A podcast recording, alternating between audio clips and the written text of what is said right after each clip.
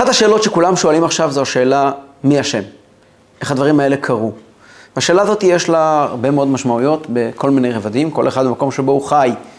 אה, יש את השאלה הזאת ברובד הטכני, איך, איך השתלשלו האירועים בצורה כזאת, איך קרה האירוע הזה בשמחת תורה, משום מקום פתאום כזה אירוע, איפה הצבא היה, איפה המשטרה הייתה, איפה המודיעין היה, ואולי האשם בדרג הפוליטי, בדרג הצבאי, אולי גם וגם, ואולי אולי האשמה היא בנו, כל אזרחי המדינה.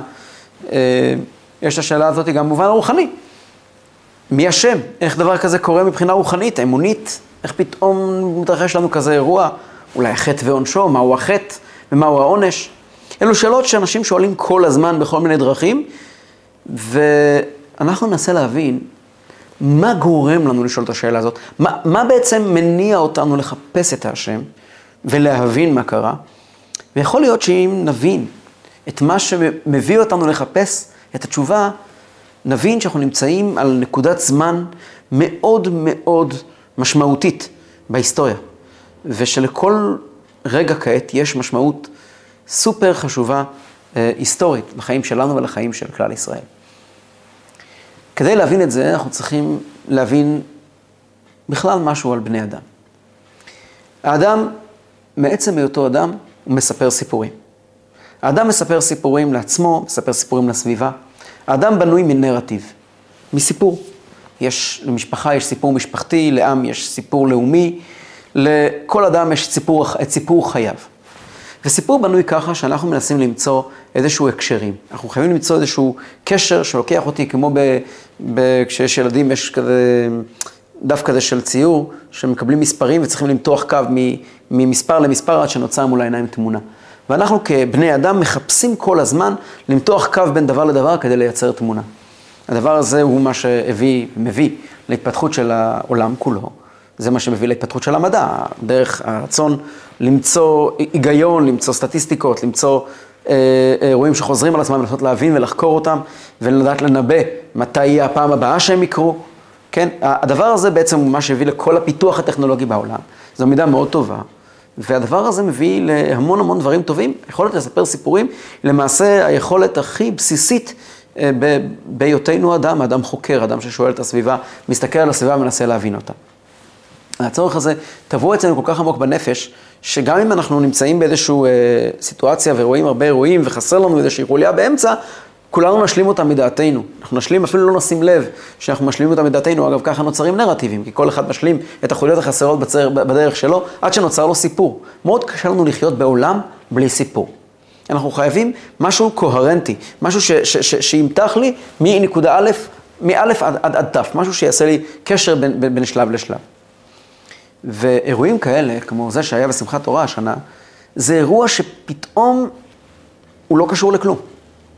שמחת תורה בבוקר, כולם קמים, שמחים, חג, ופתאום נופל עלינו כזה דבר שמאיפה הוא נפל עלינו. הדבר הזה הוא מין חור שחור בתוך הסיפור של החיים שלנו. ויש לנו קושי מאוד מאוד גדול לחיות עם, חור, עם חורים שחורים כאלה. הדבר הזה גורם לנו חוסר ביטחון ואין לנו, אנחנו מרגישים שאין לנו קרקע יציבה, כי אנחנו עומדים מול תופעה שאנחנו לא יודעים לנבא אותה, לא יודעים, לא, לא, יודעים איך להסתכל עליה בכלל. תארו לעצמכם שמחר בבוקר השמש זורחת ממזרח, במקום ממזרח למערב ומערב למזרח. הדבר הזה הוא לא רק יהיה בעיה, הוא, הוא, הוא ישבש את כל החיים של כולנו ברמה הכי פשוטה, ברמה הפסיכולוגית, כי רגע, זה נגד כל מה שאנחנו יודעים, נגד כל מה שאנחנו מכירים. הדבר הזה הוא לגמרי יוצא מכל תמונה, מכל, מכל תוכנית, מכל סיפור, זה מבלבל מאוד. ומהסיבה הזו, אנשים מחפשים למצוא איזשהו סיפור. מנסים לקשור חוטים ולהבין, תסביר לי איך זה קרה. אה, אז יש לי סיפור, יש פלוני שהוא אשם בזה, ואלמוני שהוא אשם בזה, ויש את הקבוצה ההיא שאשמה בזה, ואת הקבוצה ההיא שאשמה בזה, והנה האשמות האלה הולידו לאט לאט לאט, והנה קרה, הנה יש לי סיפור. פתרתי לעצמי את הבעיה. או יש אנשים יותר רוחניים, רוצים אותו דבר ברובד הרוחני. יש כאן בעיה, רוחנית כלשהי, שהלכה והתחמרה והתגברה ולא משנה מה, והביאה והולידה בעיה אחרת, והנה מתוך הבעיות האלה נוצר החטא ועונשו, קיבלנו את האסון הזה והזה. הנה עכשיו הדברים, האנשים האלה רגועים, סידרנו לעצמנו את הדברים בראש, הכל מסודר, אפשר לחזור לשגרה. והחזרה לשגרה, כמה מצחיק, גם בימים כאלה זה כביכול הדבר הכי חשוב שיש. רק אתמול היה פה אזעקה, ואדם אומר לי, רק, רק שכבר, שכבר יהיה פה שקט. ואני אומר לו, זה מה שאתה צריך, שקט? אני צריך למשל שיחזרו החטופים הביתה, ושכל החיילים יחזרו בשלום, ושהאיום מדרום ומצפון יוסר. זה חשוב לי הרבה יותר מהשקט, שלא יהיה פה אזעקה. אני מוכן לחיות עם אזעקות פעם, פעמיים ביום, לאורך זמן, רק השקט לא מה שמעניין אותי עכשיו, אותי מעניין שיחזרו החטופים הביתה. הוא אומר לי, נכון, אתה צודק, אבל, אבל לא, רגע התבלבלתי, כי אני באמת, אני צריך את השקט שלי.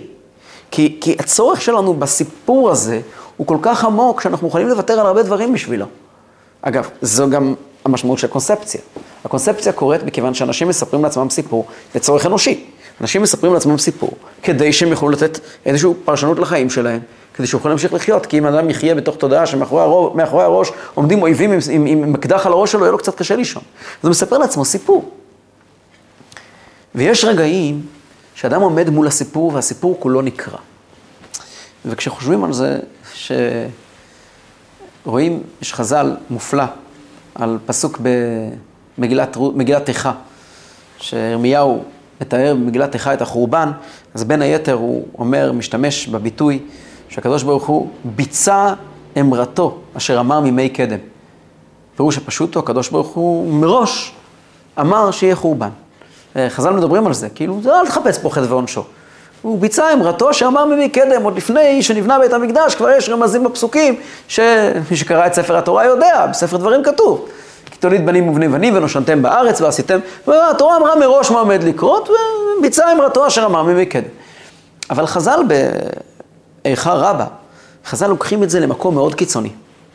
ואומרים, מה פירוש ביצע אמרתו? ביצע כמו לבצוע חלה. קרה. אמרתו, אמרה, זה בגד כבוד. כביכול, לקדוש ברוך הוא יש מין שמלה, מין אה, בגד מאוד מכובד שנקרא אמרה, והקדוש ברוך הוא קרא, עשה קרע, קריאה בבגד שלו. עכשיו, זה לא תיאור של צער. קריאה היא שם לא ביטוי של צער, זה חלק מהחורבן. מהו החורבן? הקדוש ברוך הוא ביצע אמרתו, הקדוש ברוך הוא עשה קריאה. למה חורבן מתבטא בקריאה? אנחנו גם רואים את זה באבל פרטי שלנו. אנחנו נמצאים בלוויה, אפשר לראות את זה, שברגע מסוים אה, מתבקשים מהאבלים לעשות קרע בבגד ולקרוע. הקריאה מסמלת את בדיוק הפוך ממה שדיברנו מקודם. הטקסטורה של החיים, הסיפור שסיפרת לעצמך, המייק-אפ ששמת על החיים והתרגלת לאיזושהי מסגרת, מגיע רגע מסוים שקוראים לך אותו. הקריאה הזאת, קריאה היא דבר מאוד לא אסתטי. ומאוד לא נעים, לא לעין האנושית וגם לא לאוזן האנושית. הקול הזה הוא לא נעים, ולראות בגד קרוע זה לא נעים.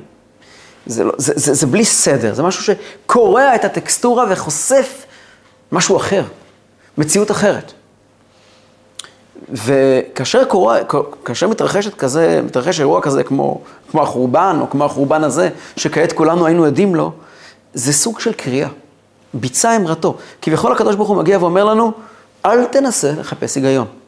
אל תנסה לתת פרשנות, זה יהיה אכזרי מדי לתת פרשנות לאירוע כזה. רגע, זו קריאה.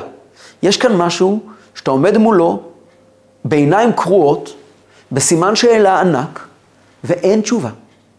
אין תשובה. חז"ל מספרים לנו שכשמשה רבינו עלה לקבל את התורה, אז uh, הוא רואה את הקדוש ברוך הוא יושב וכותב את התורה, ומוסיף לכל אות ואות כל מיני תגים וכתרים. שואל משה רבנו את הקדוש ברוך הוא, ריבונו של עולם, מי מעכב על ידך, ואיזה הלכה אתה מחויב שמחייבת אותך לעשות את זה? אז הקדוש ברוך הוא אומר לו, אדם יש לסוף כך וכך דורות, ועקיבא בן יוסף שמו, והוא עתיד לדרוש הכל תג ותג, תילי תילין של הלכות. יבוא אדם שיעשה מזה הרבה מאוד תורה. ומשה רבינו אומר לקדוש ברוך הוא, הראהו לי. והקדוש ברוך הוא באמת מראה לו, הגמרא מתארת באריכות איך משה רבינו צופה בעבודתו של עקיבא בן יוסף, רבי עקיבא, ומתפעל מאוד מאוד מרבי עקיבא. עד שהוא אומר לקדוש ברוך הוא בשלב מסוים, אדם כזה יש לך בעולמך, תן את התורה על ידו, למה אתה נותן על ידי? והקדוש ברוך הוא אומר למשה רבינו, שתוק, כך עלה במחשבה. ומשה רבינו אומר לקדוש ברוך הוא שוב, הראת לי תורתו, הראה לי שכרו. רוצה לראות מה הוא מקבל, מה השכר שלו. אז הקדוש ברוך הוא לוקח את משה רבינו לצפות בטקס ההריגה של רבי עקיבא, שכידוע נהרג בידי מלכות רומי הרשעה, שסורקים את בשרו במסרקות של ברזל. משה רבינו זועק, ריבונו של עולם, זו תורה וזו שכרה? עונה לו הקדוש ברוך הוא באותו המילים, אותם המילים, שתוק, כך עלה במחשבה. או בלשון הפיוט שאומרים ביום הכיפורים, גזרה היא מלפניי. מה זה שתוק כך עלה במחשבה? שתוק כך עלה במחשבה פירושו, כל סיפור שאתה מספר, כל הסבר שאתה נותן, הוא סוג של בגד, הוא סוג של פרשנות על המציאות. הילד רגיל שיש לו את אבא שלו ואימא שלו שמחבקים אותו, ואת השעה שהוא קם בבוקר, ואת השעה שהוא הולך לישון בערב, ואת הבית ספר שהוא הולך אליו, וזה סיפור שהוא מספר לעצמו. הוא מתבגר, הוא מספר לעצמו סיפור קצת יותר מבוגר. הוא, הוא, הוא לומד גם כן איכשהו, שאבא ואימא זה לא הדבר הכי חזק בעולם, ושהוא לאט לאט לומד לפרום את, ה, את הבגד הישן ולובש בגד חדש, בוגר יותר. וככה אדם הולך ומתבגר ומנפץ לו את, ה, את העולם הקדום, התמים יותר, הנאיבי שבו הוא היה, ולאט לאט מגלה עולמות חדשים, אבל תמיד תמיד האדם מקפיד להתכסות באיזה בגד. ומגיע רגע, כמה רגעים בחיים, בחיים הפרטיים זה באמת באבל, אבל גם בחיים הכלליים של אומה, שאדם עומד מול איזו מציאות בלתי נתפסת, כמו מול איזה אסון טבע מטורף, והוא אין לו הסבר. הוא חסר אונים. הוא באמת מבולבל. וכשהוא באמת מבולבל והוא אומר, תן לי בגד, תן לי פרשנות, תן לי הסבר, הוא שומע קול שאומר לו, אל תחפש הסבר. שתוק. כך עלה במחשבה. יש משהו יותר גדול ממך. הסיפור של העולם הזה, הסיפור שלך, הסיפור של החיים שלנו, הוא הרבה הרבה הרבה יותר גדול מכל מה שאתה יכול להכיל. אין לך דרך להבין. אתה לא יכול להבין. אתה עומד מול כל כך הרבה סימני שאלה, והנפש שלך קרועה לרווחה. ואתה עומד מול זה ואתה כולך פרצוף של צעקה, למה? והקדוש ברוך הוא אומר לך, תצעק, תצעק, זה טוב. תצעק, תבכה, אל תנסה להסביר, אל תנסה לתת פשר לאירועים כל כך חריגים, כל כך דרמטיים. אני לא אומר כעת שוועדת ועדת, אה, בדיקה או אה, ועדת חקירה ממלכתית לא צריכה לעשות מה שצריכה לעשות בעתיד. אני לא אומר כעת, אני לא מתכוון כעת לדבר אה, פרקטית איך צריכים הגופים להתנהל. אנחנו כבני אדם, אנחנו כאזרחים, כל אחד בחיים שלו, עומדים מול כזה אירוע, זה די דומה אגב לקורונה, שפתאום, החיים פתאום משתבשים. פתאום אתה רואה ייצור כל כך קטן ולא נראה, שמעולם לא שמענו עליו, שלא ברור מאיפה פתאום משבש את כל החיים. מגיע כזה אירוע, ואתה עומד מולו ואתה לא, לא, אתה לא צריך לחפש הסבר. אתה צריך לעמוד מול האירוע הזה, להסתכל עליו בעיניים פתוחות, ומה שנקרא שתוק, כך עלה במחשבה. מה שירמיהו כותב על החורבן, ביצע אמרתו. הקדוש ברוך הוא קורע את הבגד, ואומר, עכשיו אין הסברים. עכשיו אין טקסטורה. עכשיו אין איזשהו קו שמוליך. תעמוד ברגע הזה, ברגע הזה של ההתייחדות עם האסון הזה. תעמוד ותסתכל ותבין כמו שאומר הקדוש ברוך הוא לאיוב, כל ספר איוב מלא בזה. אתה לא מבין כלום. ההבנה הזאת שאני לא מבין כלום, שאני עומד מול אירוע של נצח, בתור פרט כל כך קטן, נותנת לי להבין שאני אבן פסיפס קטנה, בתוך משהו גדול מאוד. אני לא באמת יכול להבין למה כל אומות העולם שונאים אותי. אני לא באמת יכול להבין למה אני מספר לעצמי סיפורים על אהבה ואחווה ושלום ורצון לחיים משותפים וטוב וטוב עולמי, ואני מקבל סטירות לחם מכל כיוון. אני לא יכול לסמוך על אף אחד. אני לא באמת יכול להבין את הגורל היהודי, אבל אני כן רואה וכן מבין שיש דבר כזה שנקרא גורל יהודי. אני כן רואה וכן מבין שיש לי איזושהי שליחות כאן, שהחיים הם לא מה שאני חשבתי, שיש משהו אחר שמסתתר מאחורה. האירועים האלה, זאת לא סיבה לאירועים האלה, אבל האירועים האלה הם קריאה. הם הזדמנות לעצור את החיים, לעצור, להדמים לחלוטין את המנוע, לגמרי להדמים. לא להסביר הסברים. לעמוד מול האמת הנוראית, האירוע הכל כך גדול הזה, בשתיקה ובהסתכלות על האין סוף, על ההבנה שאנחנו כלום ושום דבר. ויש כל נורא עלילה. יש אלוקים שברא את העולם, הוא מנהיג את העולם. אנחנו לא מבינים אותו, אנחנו גם לא צריכים להסביר אותו. אנחנו כן צריכים לדעת שאנחנו חלק מסיפור גדול. וחלק מהסיפור הגדול הזה אומר לנו שאנחנו צריכים להיות נאמנים לתפקיד שלנו. כל אחד בתחום שלו. הכי קל לבוא ולטעון כלפי אחרים, אתה צריך להיות נאמן לתחום שלך. זה שוב פעם לתפור בגדים. אל תתפור בגדים. המלך הוא עירום. תסתכל על עצמך. תסתכל על עצמך, בין אם אתה נולדת למשפחה חרדית כמוני, ו- וגדלת במערכת חינוך דתית, בין אם אתה גדלת במקום אחר לגמרי, זה בכלל לא רלוונטי. האירוע הזה לא קרה לאחרים, הוא קרה לי. הוא קרה לכל אחד מאיתנו. תסתכל על עצמך ותיזכר, אני נמצא כאן כי יש לי ייעוד. כי החיים שלי הם לא רק הסיפור שסיפרתי לעצמי, הם לא רק הכסות שתפרתי לעצמי, החיים הם דבר הרבה יותר גדול.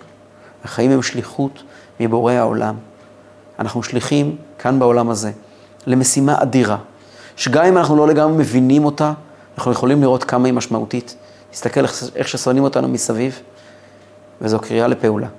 עכשיו, כשהלבבות קרועים, זה הזמן ל... לא לאחות את הלבבות. יש קריאה שאסור לאחות, צריכים להשאיר אותה פתוחה. אבל כשהלבבות פתוחים, זה הזמן של הלבבות להתאחד. זה הזמן של כולנו לחבק אחד את השני חיבוק חזק, ולהרים עיניים אל בורא העולם, ולומר לו, אבא, די כבר. תסיים את הסיפור הזה, תביא לנו משיח.